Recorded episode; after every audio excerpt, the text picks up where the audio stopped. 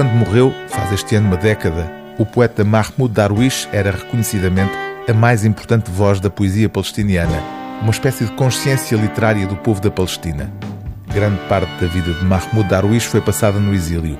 Estudou na União Soviética, viveu no Egito e no Líbano e foi proibido de voltar aos territórios palestinianos anexados por Israel depois de ter aderido em 1973 à OLP. Este livro, intitulado Na Presença da Ausência e publicado em 2006, dois anos antes da morte do poeta, é uma espécie de autobiografia íntima, mais alusiva do que factual, na qual Mahmoud Darwish associa, ao longo de 20 capítulos, a sua história pessoal à história do seu país.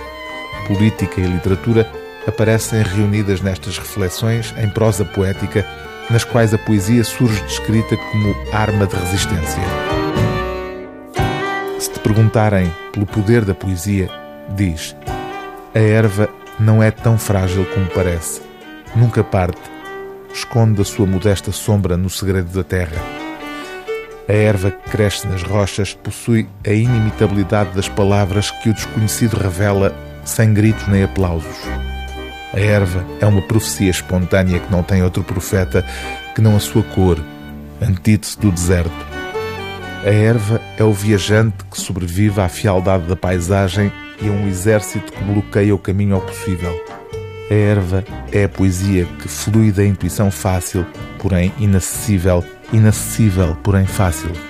É a língua que se aproxima do significado, o significado que casa com a hospitalidade da esperança. Se te perguntarem, recolhes a água do mar ou esculpes a pedra? Responde. Nada atravessa a pedra, exceto o cinzel de água se te inquirirem acerca da luta entre poesia e morte, olha para a erva e diz sem faltar à verdade: Nenhuma poesia é capaz de derrotar a morte.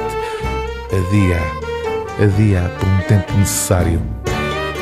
O livro do dia TSF é Na Presença da Ausência de Mahmoud Darwish, tradução e prefácio de Manuel Alberto Vieira, edição Flanner.